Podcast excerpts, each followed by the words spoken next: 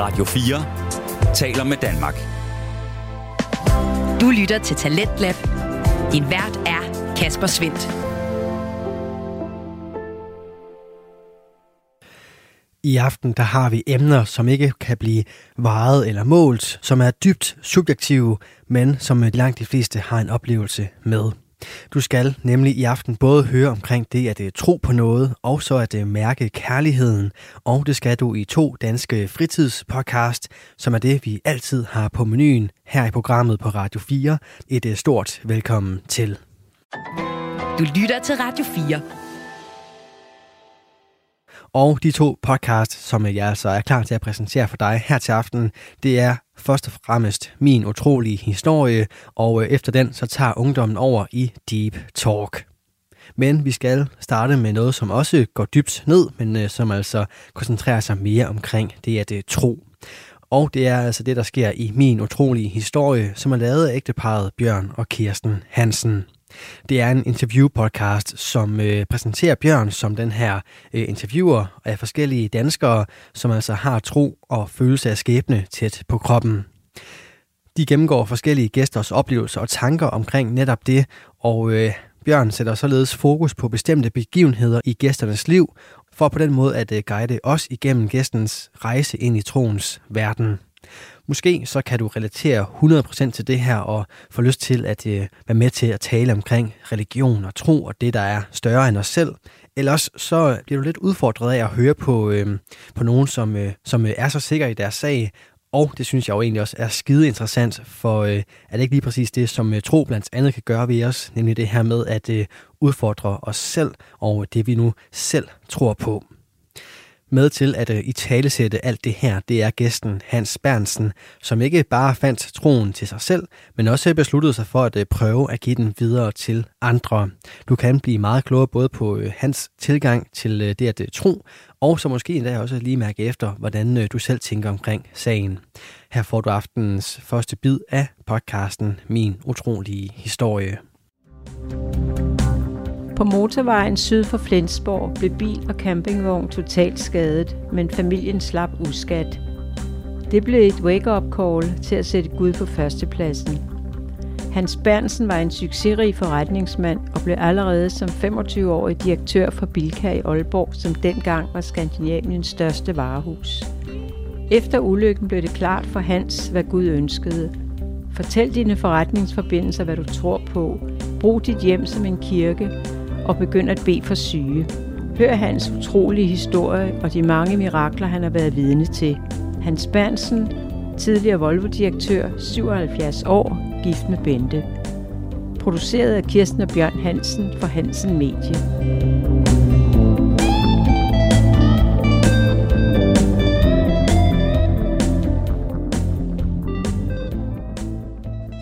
Velkommen, Hans Bernsen, til denne podcast.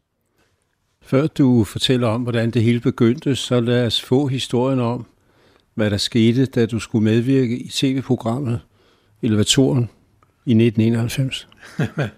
ja, jeg blev kontaktet af journalister fra TV2. De havde læst i uh, ugebladet, at jeg havde bedt for nogle personer, som af forskellige årsager havde forskellige benlængde. Og nu spørger de, om jeg så vil komme over og bede for tre personer direkte på tv, altså elevatoren fredag aften i allerbedste sendetid. Der var ikke så mange kanaler dengang, og det betød, det var jo op mod 2 millioner, som måske ville se på. Og jeg havde egentlig ikke brug for nogen betænkningstid, fordi uh, jeg har så meget selverkendelse, jeg ved godt, at det er jo Gud, der skal helbrede, og jeg skal jo bede bønden, og jeg var sikker på, at Gud ville ikke være nervøs, selvom der var fjernsyn på. Så jeg tog derover og uh, fik lov til at bede for de her tre personer. Og det blev en øh, fantastisk oplevelse.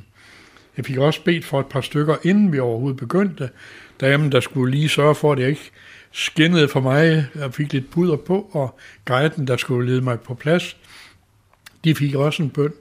Og det var jo rygtet, så da jeg kom ind i lokalet, hvor det hele skulle foregå, der var der flere, der havde hørt om de her bønder.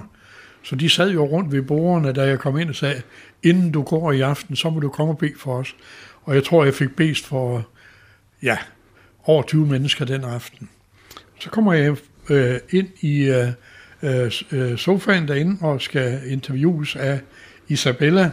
Og øh, hun spørger så også om, hvad kan man bede om? Og der er blevet inspireret af et ægtepar, der var på før mig, og de var øh, barnløse. De drøftede, hvor langt kan man gå etisk, moralsk, kunstig befrugtning osv. Det var ikke det, jeg ville gå ind på det emne. Men jeg kunne fortælle, at jeg lige præcis et år for inden havde været i Espargera og havde et møde, hvor Gud gav mig det, Bibelen kalder et kundskabsord, altså en indre vidshed om en situation, som jeg egentlig ikke burde have kendskab til. Og jeg nævner, at der er et ægtepar til stede, I er brandløse, øh, kom, og jeg vil bede for, at Gud vil velsigne jer og give jer et barn. Og lige præcis ni måneder senere fik de en dejlig datter. Og øh, jeg fik så lov til at bede for de her tre, og det var meget, meget tydeligt. TV havde lavet rigtig opstilling, så man kunne meget tydeligt se, at benene blev reguleret og, og sat på plads. Og det kunne alle seerne jo hjemme i, i stuerne også, og det gjorde jo, at forventningerne hjemme var store. Og jeg har så bedt uh, Isabella, som var uh, studievært, og jeg bedt hende om at få lov at bede en bøn for alle seerne, der sad derhjemme, og sige, det, øh, om du tror på det eller ej, men gik uden chance. Vær med i bønnen, læg din hånd på det syge sted, og så beder jeg en bøn. Og øh, der blev telefonstorm over på TV2. Øh, telefonnettet, det brød sammen. Der var så mange, der ringede ind og gav besked på, at de havde oplevet en helbredelse. Nogen havde rejst sig, som før var afhængige af krykker, så alle mulige former for, for sygdomme. Så øh, jeg ved, at bøn det virker altså også gennem fjernsyn, og det gør det også gennem en, en podcast. Inden for de sidste 10 år bad du for en baby, hvis ene hjernehalvdel manglede. Ja, det, jeg havde et møde i Aalborg, og der kommer et, et ægtepar, som lige havde fået en, en søn kort tid forinden, og øh, de beder om en bøn. Deres søn havde en hjerneblødning under graviditeten, og øh, da han bliver født, øh, ja, han øh, dør faktisk de to gange, de første to dage, øh, men øh, de får ham oplivet igen, og øh, de scanner så den her dreng, og det viser sig, at der ikke er nogen hjernemasse i den ene halvdel af hovedet. Og de kommer så og øh, spørger mig om, om jeg vil bede om, at den hjernehalvdel, der er der, må få så meget kapacitet, at den kan dække behovet for den anden, som ikke er der. Man siger, jamen, jeg vil da hellere bede om, at Gud giver en ny hjerne. Og så beder vi bønden. Drengen bliver scannet efter bønden, kort tid efter, og der viser sig, at det helt umulige mirakel er sket. Der sidder en fuldstændig normal hjerne. Hvordan reagerede de på hospitalet? Det har jeg ikke, jeg har ikke talt med hospitalet, men jeg ved, hvordan forældrene har reageret på det. Og der er jo skrevet om det her i en bog, og vi har jo fotomateriale på det, altså fotos fra ja. hospitalet. Ja. Efter corona har der været live forbøn på Facebook. Har du et eksempel på nogen, som er blevet helbredt for nylig? Ja, det, der er mange forskellige øh, slags helbredelser. Øh, jeg vil nok sige noget af det, som jeg er allermest glad for at få tilbagemeldinger på. Det er, når det virkelige mirakel sker, og det er, at mennesker kommer til tro på Jesus. Det er jo godt at blive helbredt, og øh, vi må bare konstatere, at vores læge skal jo dø på et eller andet tidspunkt. Så der er jo et mirakel, som er større end den fysiske helbredelse. Og det mirakel, det er, når mennesker får fat i troen, får troen som sit livsfundament. Det giver lige pludselig et helt andet fokus. Både på det liv, man lever, og også den dag, vores læme ikke vil eller kan mere. Og der har jeg fået et brev. Hun skriver, hvordan de her liveforbøn, det er ugens højdepunkt. Og gennem det, der har jo hendes fokus flyttet sig fra det her hylster og hylsterens smerter. Fokus det er flyttet frem til den evighed, som hun skal have den dag, lægemet ikke kan mere. Hun skriver, jeg har lige været ude øh, på kirkegården, og vist min storebror det undergravsted, hvor de kan begrave Hylstred. Og så siger jeg til ham, det er jo ikke mig, I begraver, det skal I lige vide, det er jo Hylstred. Jeg har en helt anden plan, jeg skal et helt andet sted hen. Og når man får den tro ind, så bliver det lige pludselig et helt nyt liv, man har fået. Ikke et problemfrit liv. Vi kan alle sammen have problemer. Bente har været igennem kæmpe operation. Jeg har selv haft to rygoperationer. Jeg har stadigvæk en dårlig ryg. Derfor kan jeg godt have en god livskvalitet. Der er mange, der er sunde og raske, som ikke har det godt. Så det, det der afgør, hvordan vi mennesker har det, når det virkelig kommer til stykket, det er jo egentlig i bund og grund, hvordan har jeg det indeni? Hvordan er min indre fred? Og der kender jeg ikke nogen anden kanal til at opleve den dimension, end den personlige tro på Jesus. Det er jo, at når vi åbner hjertet for troen for Jesus, så bliver vores ånd levende gjort, født på ny. Og det er jo det, der gør, at den dag hylstret ikke kan mere, så er der en levende ånd, som kan gå hjem til himlen. Det er jo derfor, man siger om mennesker, der dør, man udånder. Ja, det er jo præcis det, man gør. Men der er det jo sådan forudsætning, at man har en levende ånd, sådan at der er en plads den dag, lægemet ikke kan mere. Du har haft en spændende karriere, hvor du øh, hurtigt avancerede til topposter i erhvervslivet. Sidst som administrerende direktør for Viking Lastbil AS. Det er Volvo lastbilforhandler med afdelinger i Ottby og Jylland. Hvad husker du bedst fra din tid i forretningsverdenen? det ved jeg ikke. Jeg husker nok allerbedst, da jeg som helt ung, som øh, 25-årig tror jeg jeg var, fik stillingen og skulle være chef for Bilka i Aalborg. Helt ung mand fik øh, tilbudt det, der på det tidspunkt var Skandinaviens største varehus, og skulle være leder af det. Det var en fantastisk oplevelse. Men ejeren, som nu er død og borte, Herman Salling, havde en personlig samtale med, og han sagde, det der, det har jeg tillid til, at det er dig, der kan klare den opgave. Samtidig var det jo spændende ved åbningen. Der skulle holdes en åbningstale, og der siger Herman Salling, den klarer de selv. Og så til støtte for mig, der havde han inviteret statsministerfruen Helle Virkner Krav. Hun skulle klippe snoren, og det var en lidt spændende oplevelse for en ung mand på 25 år. Hvad skete der på motorvejen i Tyskland? Ja, der skete det, at øh, vi havde været på en ferietur, min kone og jeg og børnene, vi havde været på en ferietur til Sydfrankrig.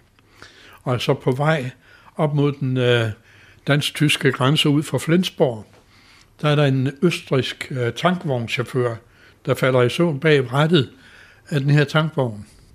Stor, tung tankvogn. Og med 100 km fart i timen, der torpederer han ind i vores campingvogn, der bliver skubbet op i siden af bilen, og vi bliver så ellers puffet eller skubbet baglæns hen af autobanen et par hundrede meter. Og det var selvfølgelig med det resultat, at både bilen og campingvognen var fuldstændig totalt øh, smadret.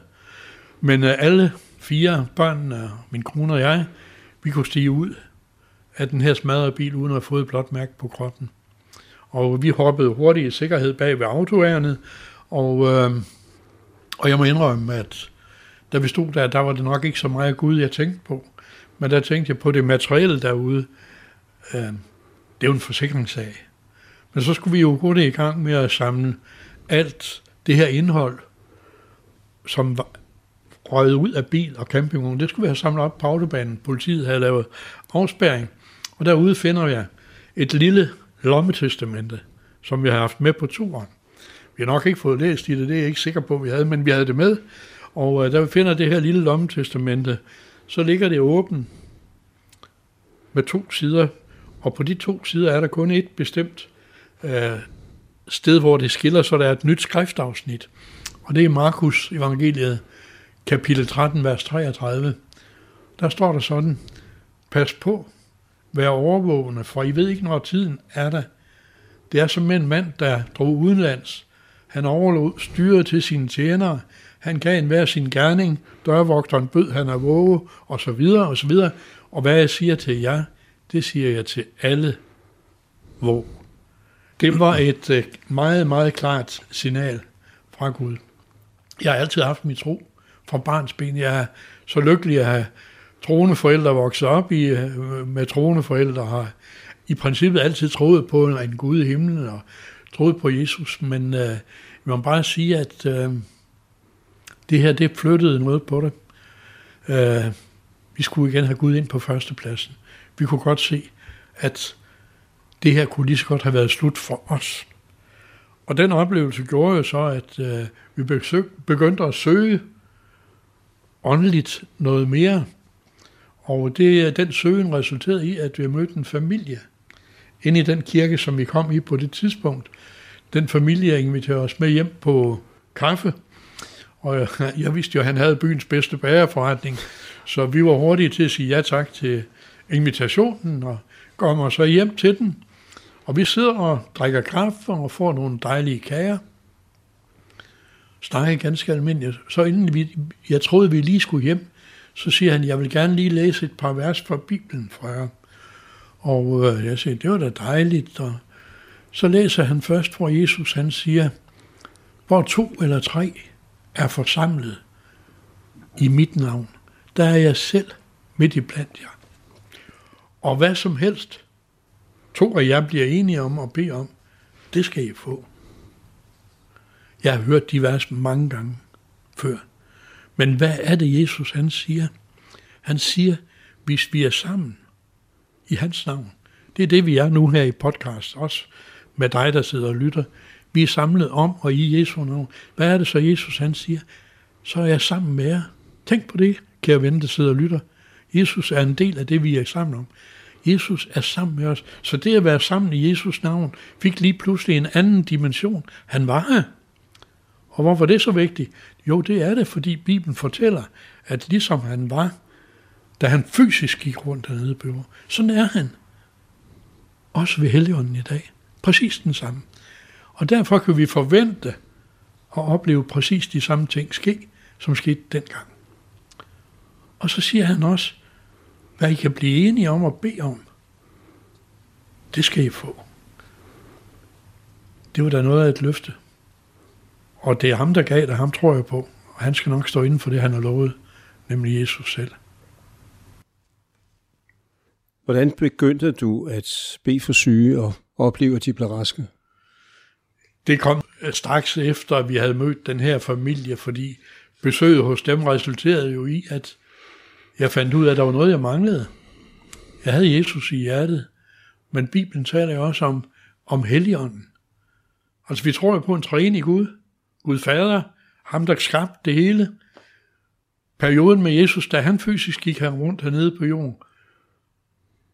Men Jesus han sagde jo også selv til disciplene dengang, det er godt for jer nu, at jeg går tilbage til himlen, for når jeg gør det, sender jeg Helligånden til at være hos jer altid. I skal vente, sagde han, til Helligånden kommer over jer. Og hvem siger Jesus det til? Til dem, der har gået sammen med ham hver eneste dag i tre år. De har set det hele, de har hørt det hele. De var ikke klar til at være hans redskaber. Nej, I mangler udrustningen. I mangler Helligånden.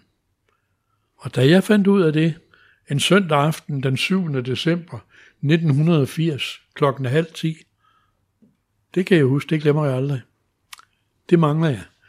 Der bad jeg et par stykker af dem, jeg var sammen med, om at gøre ligesom Bibelen siger, læg hænder på mig og bed for mig, om at jeg må få Helligånden. I samme øjeblik, de gjorde det, det var der miraklet skete. Det er det, der er årsag til, at jeg rejser rundt og taler i dag. Det er derfor, jeg sidder og taler i dag.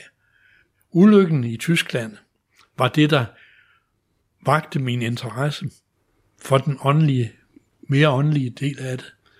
Og øh, da jeg oplevede det med Helligånden, så var jeg straks efter til et møde på Brogst Hotel op i Nordjylland.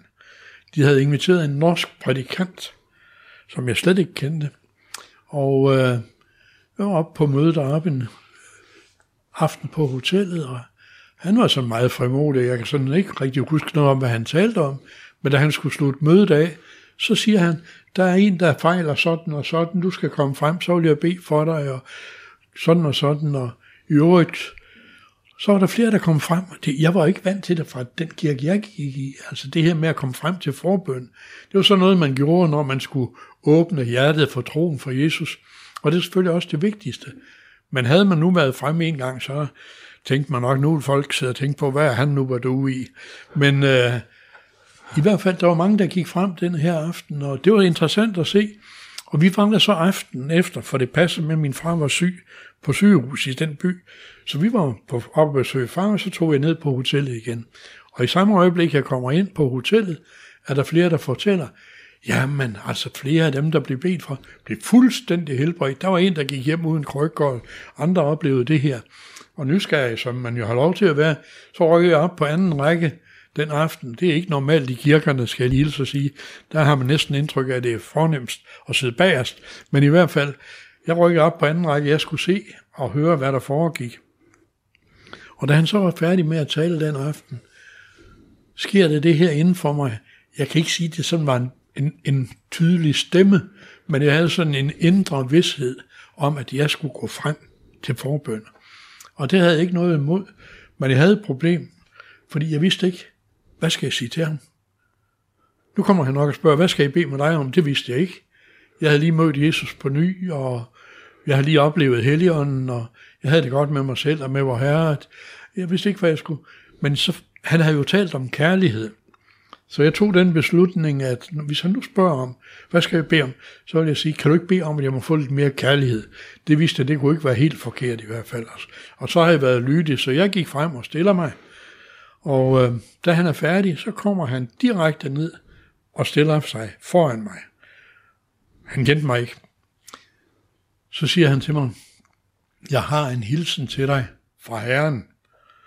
Nå, tænkte jeg. Dem havde jeg jo ikke fået så mange af personligt før, så jeg var noget skeptisk. Hvad er det nu for noget? Og så begyndte han at fortælle nogle ting, som han ikke havde nogen mulighed for at kunne fortælle, uden at Gud havde vist ham. Du kender mange forretningsfolk. Du skal bare løfte flaget og vise, hvad du står for. Så vil de komme og opsøge dig. Jeg har bedt for hundredvis af forretningsfolk siden. Det kunne jeg opfylde. Jeres hjem skal blive brugt som en kirke. Jeg har døbt mere end 170 hjemme i swimmingpoolen. Det er også gået i opfyldelse. Og det tredje, som måske er det mest interessante, lige præcis i det her, i den her podcast, det er, Gud vil på en speciel måde bruge dig til at bede for syge. Og øh, der gik ikke ret lang tid efter det profetiske budskab, der synes jeg, uanset hvem jeg var sammen med, så talte de om sygdom. Nu hører du en, der fortæller om sygdom, og du har fået et budskab, Gud vil bruge dig til at bede for syge. Hvordan håndterer du lige det? Jeg tænkte på, jeg skal nok ikke bare lige sige på søndag, der jeg øh, kan komme med ind i kirken søndag aften eller et eller andet. Det var ikke det, jeg følte. Så jeg begyndte at læse alle helbredelserne igennem, som vi kender dem fra det nye testamente. Og jeg fandt hurtigt ud af, stedet det var fuldstændig ligegyldigt. Og Faktisk ikke rigtig nogen eksempler på, at nogen blev helbredt i, i templet eller i, i, det var ude på gaderne. Det var der, hvor Jesus mødte mennesker. Og jeg fandt også ud af, at det krævede heller ikke noget specielt stor tro at blive mødt af Jesus. Der krævede kun ét, og det var, at man søgte den hjælp. Og så vil jeg lige sige til dig, der lytter, at det er præcis det samme i dag. Altså, det med modtage noget fra Gud, det kan man ikke kvalificere sig til. Det kan man ikke gøre sig fortjent til. Der er kun én måde at modtage noget fra Gud, det er at lukke op, sige ja tak og tage imod det. Radio 4 taler med Danmark. Og du er skruet ind på programmet Talents Lab, hvor jeg, Kasper Svindt, i aften kan præsentere dig for to afsnit fra Danske Fritidspodcast. Her som den første er det fra Min Utrolige Historie, et øh, afsnit, som er lavet af ægteparet Bjørn og Kirsten Hansen, og hvor de har besøg af gæsten Hans Bernsen. Det er blandt andet til en samtale om det her med at øh, finde troen og prøve at give den videre til andre. Det kan du alle sammen blive meget klogere på, når vi fortsætter med Min Utrolige Historie. Og der lavede jeg så en aftale, der, det stod klart for mig. Så lavede jeg en aftale med Jesus, det er ikke nogen skriftlig aftale, men en mundtlig aftale.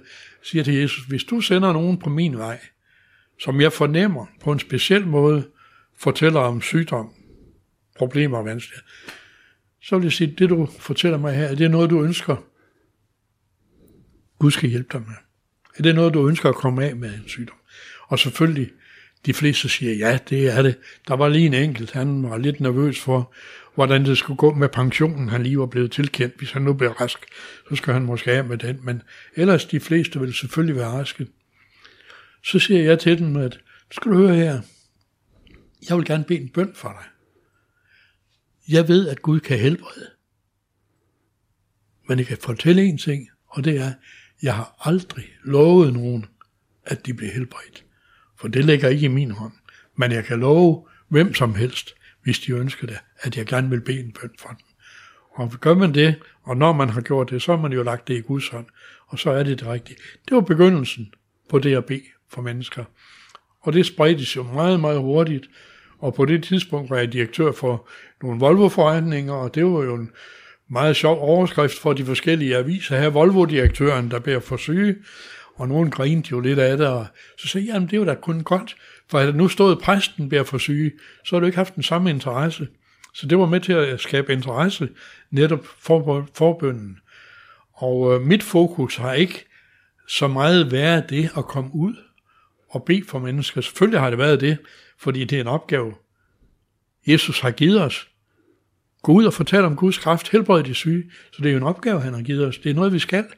Men øh, mit primære mål med at rejse rundt, det er jo, at mennesker skal opleve det, jeg før kaldt miraklet, nemlig det at få fat i troen, få fat i det nye liv.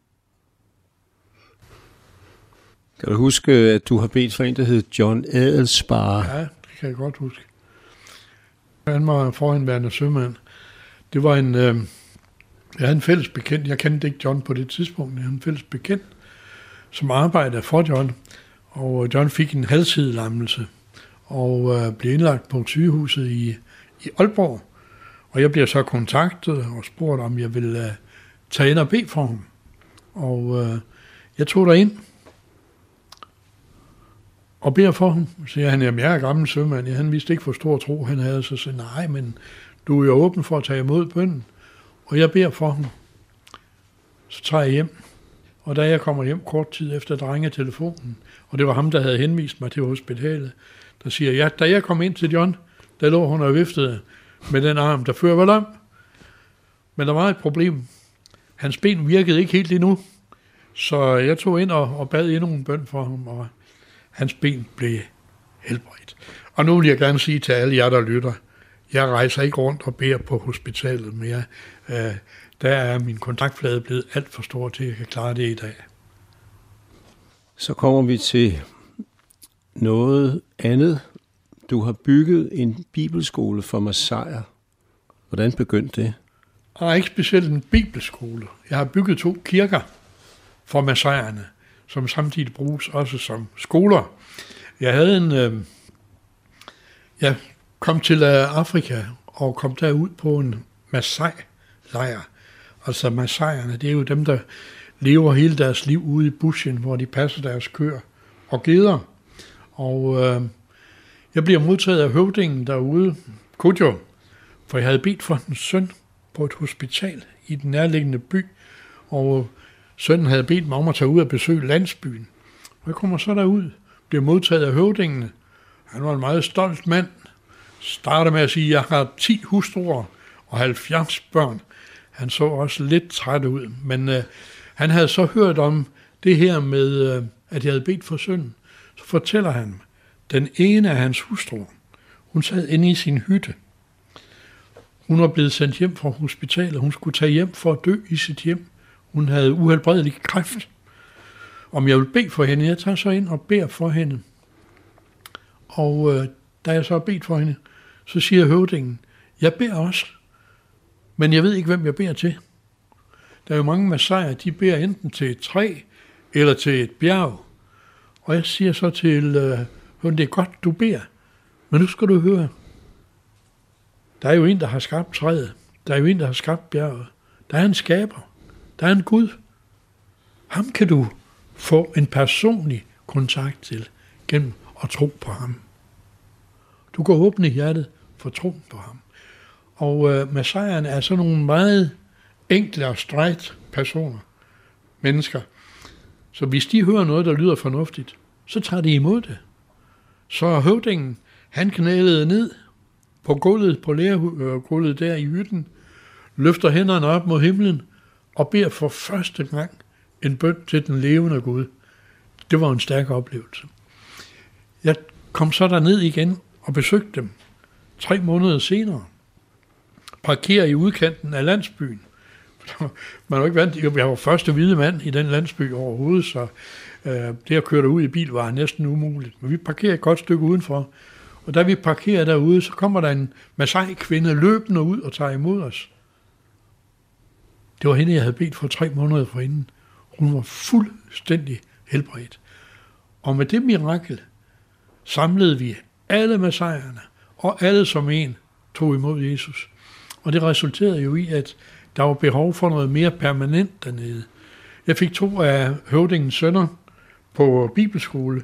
Den ene for at blive præst, den anden for at få uddannelse, så han kunne vende tilbage som lærer for Masai-børn.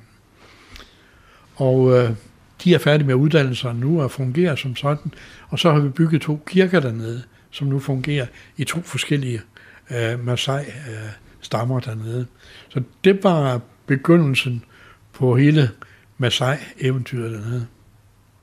Så en, øh, ting, jeg synes er, er spændende, øh, det var en, som ikke kunne nå at følge med i et møde, du havde. Det blev optaget på video. Og så satte hun videoen på dagen efter, og hvad skete der? ja, det var da jeg havde været i elevatoren, som vi talte om før. Kommer hjem om mandagen på jobbet, mens det var, mens jeg var hos, direktør hos Volvo. Så er der en af mine medarbejdere, der kommer ind og siger til mig, Hans, øh, der er noget, jeg lige skal fortælle dig. Så jeg fortæl, fortæl, Tom.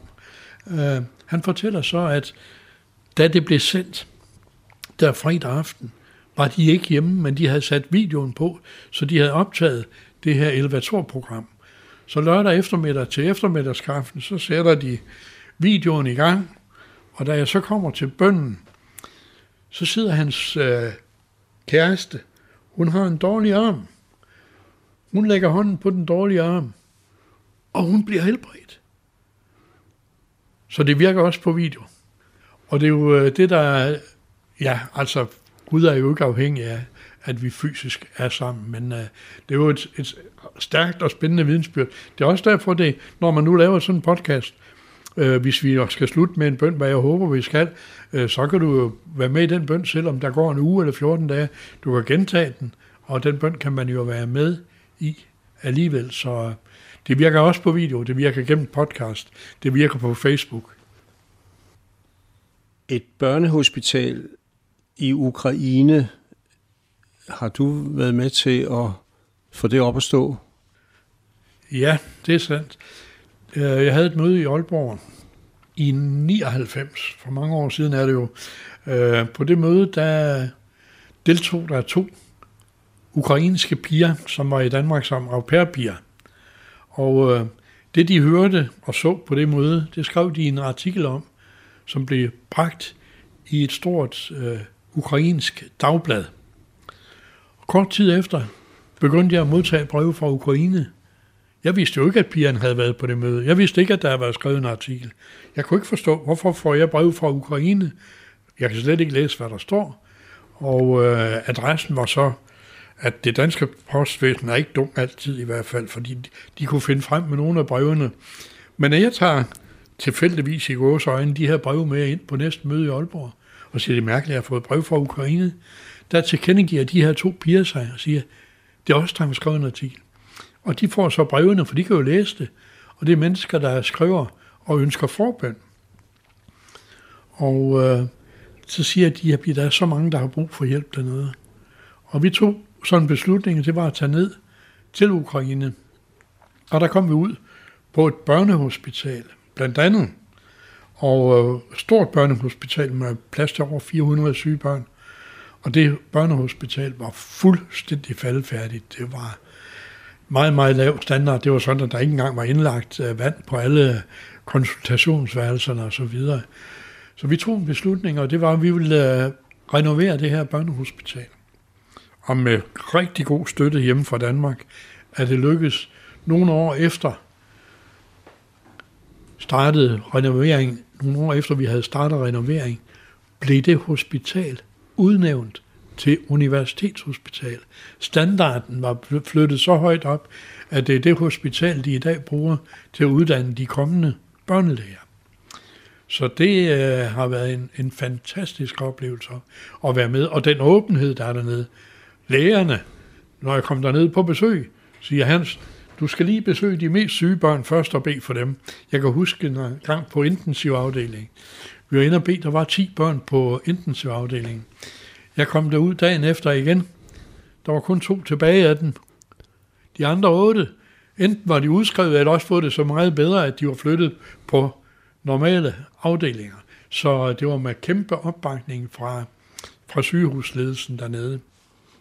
Jeg læste ind på Facebook om en, der sagde, at han blev totalt helbredt for ødelagt rygsøjle, men han blev tvunget i anførselstegn med til forbundsmøde. ja. ja, jeg kan godt huske øh, episoden. Det var i en folkekirke over i, i Vestjylland, så vidt jeg husker. Og øh, jeg kendte jo ikke noget til den her situation. Men øh, han havde sikkert fået så mange gode opfordringer fra mennesker, der troede på bøn, at han siger, jamen, øh, hans alternativ, det havde lærerne sagt til ham, maks et år, så er du kørestolsbruger. Kan ikke noget som helst. Så han tog med på det her møde, og øh, han kom nok ikke som troende, men han gjorde det eneste, som stort set kræves, som jeg også sagde det før. Han gav Gud en mulighed. Han gav Gud en chance. Han, og er det ikke også en form for tro? Det er, at man lukker op og tager imod bønden. Jeg tror ikke, man kan måle det på den måde, eller han gav Gud en mulighed for at gribe ind og forvandle situationen. Han blev fuldstændig helbredt. Han var jo morfinafhængig, han var jo fuldstændig dopet på det tidspunkt, og har ikke rørt medicin og, øh, siden. Før corona, så har du holdt øh, møder med fysisk fremmøde, og, og der kunne man udfylde et lille kort, hvis man havde løftet hånden, for at tilkendegive, at man sagde ja til Jesus. Hvor mange kort har du fået? Jeg har fået utrolig mange, og det er jo, altså det er jo, jeg er glad for alle de her helbredelser, der har været, det er jeg, det takker vi Gud for, men altså, som jeg har sagt et par gange, miraklet, det er, når mennesker kommer dertil, at de tager et personligt standpunkt.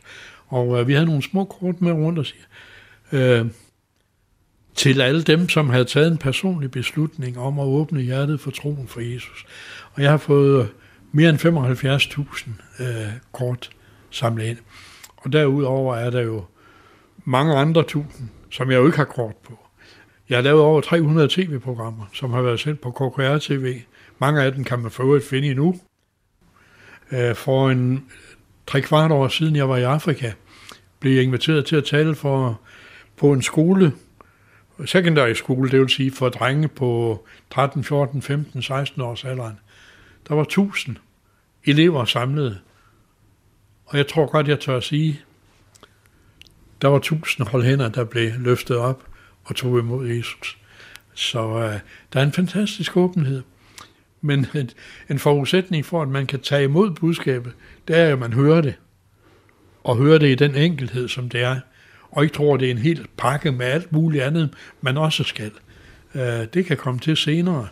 Det hele starter med at åbne hjertet for troen for Jesus. Der var et øh, ægtepar, som også ønskede forbøn, og konen hed Marit. Hun ja. havde en uhelbredelig kræftsvulst. Jeg husker godt øh, episoden. Det var et norsk ægtepar, som kom på et møde i Aalborg. De var begge to narkomaner. Marit havde så en uhelbredelig knude, kræftknude. De kommer ned. De åbner hjertet for Jesus begge to. Hun tager tilbage til Norge og kommer så kort tid efter til en ny scanning. Kræftknuden var der stadigvæk, men den var blevet meget mindre. Og det kan normalt ikke ske for den kræftknude. Så da det rygtedes derop, kræftforeningen samlede penge ind, så de kunne få en ny tur til Aalborg og blive bedt for. Så de kommer ned og bliver bedt for igen. De tager tilbage til Norge. Meget hun har holdt fast i det med troen på Jesus. Kom på bibelskole. Hendes mand faldt desværre tilbage til de forkerte venner og narkoen. Nogle tid efter får vi en besked fra Marit, hvor hun øh, siger, Lægerne har skrevet i journalen, Marit er guddommelig helbredt gennem bøn. Det er ikke så mange danske læger, man får til det. Mongolbarn har du bedt for? Ja, det har jeg. Det øh, var faktisk, øh, det er mange år siden, jeg tror det var i Apostolsk Kirke i øh, Slagelse. Øh, der kommer et ægtepar, som siger, vi har fået et barn, og vi har fået at vide, at det er et mongolbarn. Om vi kunne bede for det. Og det beder vi for. Og øh, der går så månedsvis. Jeg hører ikke noget, ser ikke noget. Næste gang jeg er i Slagelse, eller i området, hvis det var Slagelse, kan jeg se, der står et, et par nede i døråbningen, som jeg kunne kende igen. Og da mødet er færdigt, så kommer de og siger, der er noget, du lige skal se. Her er vores barn. Barnet var fuldstændig helbredt. Hvis man ønsker forbøn, hvordan foregår det så? Er det så annoncering af møder eller Facebook? Altså hvis man ønsker en forbøn, så øh, er det i dag sådan, at der er to muligheder for at få en forbøn. Det er om lørdagen at være med på live forbøn på, på Facebook. Og det er klokken? Det er klokken 14 normalt, men jeg kan heller ikke give garanti for, det er hver lørdag. Men følg med på Facebook. Det er et sted, hvor alle kan være med i forbøn. Og derudover er man alle velkommen til at møde op på de møder, jeg har rundt omkring i samarbejde med de forskellige kirker. På alle møderne, der bliver der tilbudt personlig bøn for, for hver enkelt, og som sagt er alle velkommen. Det er de to muligheder, der er for at få en, en forbøn. Og hvordan finder man de kirker, hvor det foregår? Det ser man også på Facebook. Mange tak, Hans. Øh, det var rigtig spændende at høre. Og øh, hvis du vil slutte med at bede en bøn for dem, som lytter. Jeg vil meget gerne slutte af med at, at, at bede en bøn, og øh, jeg vil sige til dig som lytter, jeg kender jo slet ikke dig og din baggrund, og det øh, behøver jeg overhovedet heller ikke, fordi ham jeg beder til, han kender dig, og øh, han ved lige præcis, hvordan du har det, fysisk, psykisk, åndeligt. Han ved, hvad du har i rygsækken, hvad der tynger for dig, og jeg vil bare give dig en opfordring. Det er, giv Gud en chance. Vær med i bønden. Har du psykiske problemer? Læg din hånd på din pande, på dine tanker. Har du fysiske problemer og vanskeligheder, så læg din hånd på det syge sted. Og så beder vi en bøn nu i Jesu navn. Kære himmelske far, nu beder jeg om, at du sender din mægtige, helbredende og lægende kraft. Jeg beder om, at du sender din fred ind i sind og tanke for alle dem, som har psykiske behov og problemer. Jeg beder om, at du løfter dem ud af mørket, og du sætter deres fod på klippegrund. Jeg beder om, at du bare velsigner dem og fylder dem med kærlighed. Jeg beder for alle dem, som har fysiske behov. Jeg beder om, at du øh, sender din helbredende kraft. Jeg beder om, at mirakler måske, kræftceller forsvinder, hjertekarsygdomme forsvinder, lunger bliver raske, hele bevægeapparatet, du griber ind. Det beder jeg om. Og så beder jeg helt specielt for alle dem, som endnu ikke har dig i hjertet. Jeg beder om, at du kommer til dem. Fylder dem med kærlighed og fred. Tak for det nye evige liv, du vil give dem i Jesu navn. Amen. Du lytter til Talentlab på Radio 4. Og øh, her var det aftenens første fritidspodcast, som hedder Min Utrolige Historie, der fik lov at runde af. Min utrolige historie er lavet af Bjørn og Kirsten Hansen, og de interviewer forskellige gæster. Aftenens gæst, det var Hans Bernsen, og jeg håber, du derude både er blevet klogere på, hvordan øh, Hans ser på tingene, men måske også endda har øh, vendt tankerne indad og øh, forholdt dig til, hvordan du tror, og om du tror overhovedet. Du kan finde flere episoder fra Min Utrolige Historie inde på din foretrukne podcast tjeneste, og derinde der kan du selvfølgelig også finde aftenens næste fritidspodcast. Og øh, vi skal nu til noget lidt andet. Vi skifter nemlig både øh, aldersgruppe og øh, udtryksform, når vi skal have fat i samtalepodcasten Deep Talk, som altid præsenterer snakke om ungdommen, kulturen og samfundstanker. I Deep Talk der finder du en øh, balance imellem underholdning og dybere emner, og øh, det er altså samtaler, der både viser det sjove og det seriøse i værternes tilgang til podcasten. Aftenens episode består af Sondril, Ayub, Ahmed og øh, den nye kvindelige vært, Sadaf. Og hun er blandt andet med til en snak omkring forskellen på mænd og kvinder i kærlighed. For er den der overhovedet, eller ligner vi måske egentlig hinanden? Det kan du få Deep Talks syn på lige her. Deep Talk er Deep Talk er så tilbage i studiet. Yes, sir. En ny episode. Fortæl dem lige, hvem vi har med i dag. Vi har Sadaf, Sandril og Ahmed med i Ja studiet. tak, ja tak. Men, men, men, men, men øh, endnu mere vigtigt, Sadaf G. Hvorfor er det vigtigt? Første episode med holdet. Ja, Hvordan har vi det i dag? Debutepisoden. det er virkelig øh, exciting. Jeg er virkelig spændt, men jeg er helt nervøs lige nu. Altså, jeg kan slet ikke. Slap af ikke være nervøs. Nå, men jeg er så nø- altså, jeg ryster. Sådan er det. Ja, ja. Det bliver bedre hen ad vejen. Nej, det tror jeg det bliver værre hen ad vejen. Der er en grund til, at du blev valgt. Personlige oplevelser. Der er en grund til, at du blev valgt, fordi vi ved, at uh, du kan bringe noget til det her bord, og dine holdninger kunne være sindssyge at dele med. Oh. Og så har Jub også et crush på dig, forstår du mig? Nej, slå. Han har crush på nogle andre, jo, Han er crush på dig. Wow. Jeg har et crush på dig, Sandril, faktisk. um, okay, men sådan...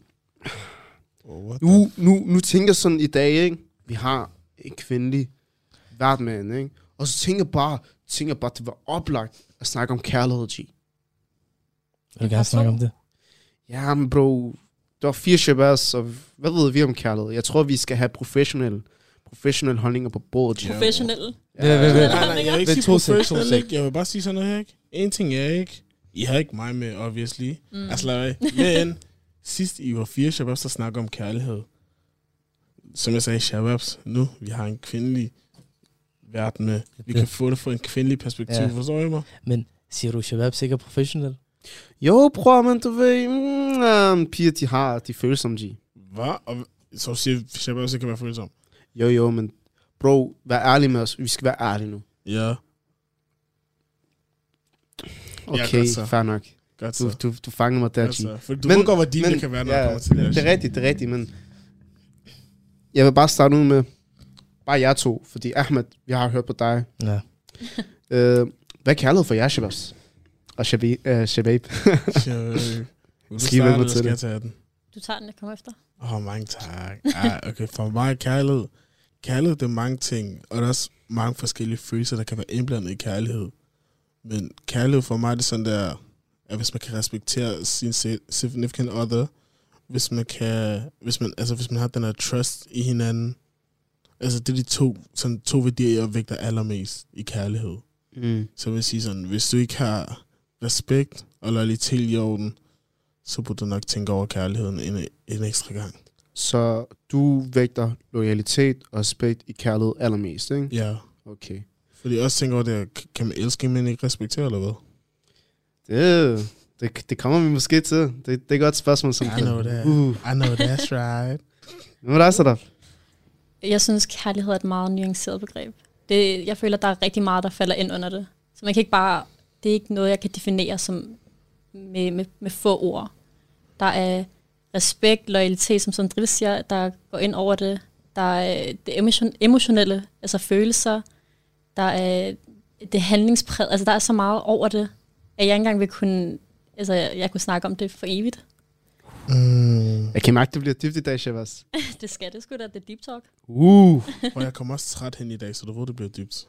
Okay, okay. Ja. Jeg skulle se, om den kom ind. Han var ikke det der, Ayub, jeg har ondt i ryggen, G. Giv mig sofaen. Jeg svær, bro. Jeg skulle lige hurtigt boble lidt ind. Men øh,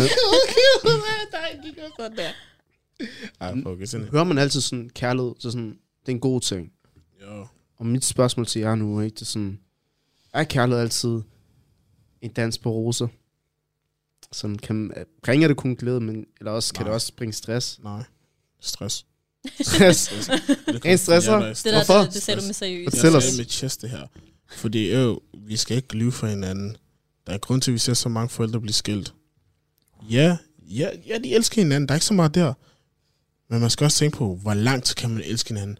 Hvor lang tid kan man klare en person? Forstår mig? Mm. Nogle gange man føler det der, ja, jeg føler, jeg føler det her for dig, men på samme tid, jeg føler ikke, at jeg kan være der i så lang tid, fordi der er bare visse ting, jeg ikke kan arbejde med, og jeg ved hen ad tiden, jeg kan prøve at arbejde på det, men det er ikke sikkert, det vil fungere. Mm.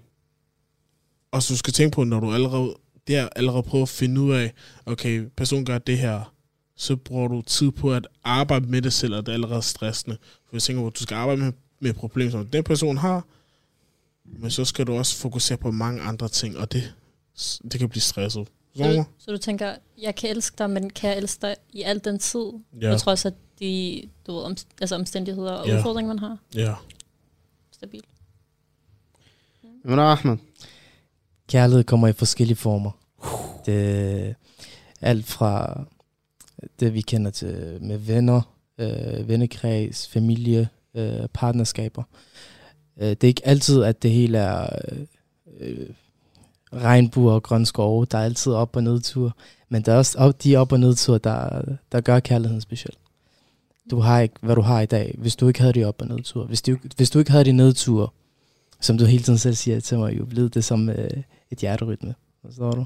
For at det skal fungere op, øh, ordentligt, så skal det gå op og ned. Lige præcis.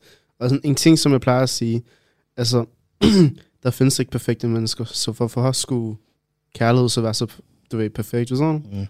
Mm. Øh, men så Daf, hvad du sige til øh, er kærlighed altid en dans på roser? Jeg tror ikke, der er noget, der er en dans på roser, især i kærlighed. Som jeg sagde før, det, det er jo noget, der er så abstrakt i sig selv. Og jeg tror også bare, at når det er noget, man elsker, om det så er en person, en ting, en hobby, hvad end det skulle være, så vil der jo være nogle udfordringer. Der vil være nogen, noget, der står i vejen for, for dig og det, du elsker. Altså, og det er der, hvor at det ikke længere er en dans på roser. Du bliver ligesom nødt til at kæmpe for det. Men det er jo også i det øjeblik, at du ligesom kan se, altså, hvor meget du egentlig holder af det, hvor meget det betyder for dig, og den person eller det, du elsker, mærker også den kærlighed, du har til lige præcis den, altså til den person, eller det, det, det, den hobby, du nu har. Forstår jeg? Mm. Wow. For mig, Damn. ja, Du fik mig til at tænke det der en gang. Her. men altså for mig kan kærlighed være så mærkeligt, Walter. Sådan, Mm. Det kan give dig den vildeste motivation og den vildeste glæde, Mm. men samtidig kan det flå og suge al farve ud fra din sjæl. Ja. Og sådan, altså kærlighed, nogle gange så kan det være svært, og så andre gange er det nemt, og nogle gange kan det være selvisk, og så andre gange ikke. Og ja, det, det, det er så sjovt med kærlighed. Og jeg tror bare, kærlighed det er sådan noget, du skal, du skal først kunne elske dig selv, og så tror jeg, når du har gjort det, så er du på vej hen mod en dans med roser. Og selvfølgelig, det er ikke altid en dans på roser, men det, det er et godt sted at starte med at elske sig selv. Kærlighed, det er den mest farligste følelse, der er. Sådan det mest farligste emotion, du har. Fordi kærlighed, det kan vække så mange ting op i dig. Altså, Mm. det kan få dig til at gøre dumme ting. Det kan få dig til at tvivle på dig selv. Men det kan også sådan der få dig til at elske for hårdt. Så, så du ikke engang ved, hvad du skal gøre med dig selv. Fordi nogle folk tænker over det, men kærlighed kan, kærlighed kan godt sådan der ruinere dig. Det kan godt gøre dig broke. Du lytter til Radio 4. Og øh, med den første bid af aftenens anden fritidspodcast, så fik du altså her Deep Talk, en øh, samtale-podcast, som øh, i den grad griber fat i ungdommen. Vi skal i næste time her i Talent Lab vende tilbage til samtalen imellem Sondril, Ayub, Ahmed og Sadaf, som øh, snakker omkring kærlighed i aftenens episode. Men vi skal altså først lige have nogle nyheder her på Radio 4, og de kommer selvfølgelig fra vores helt egen mester ud i kærligheden.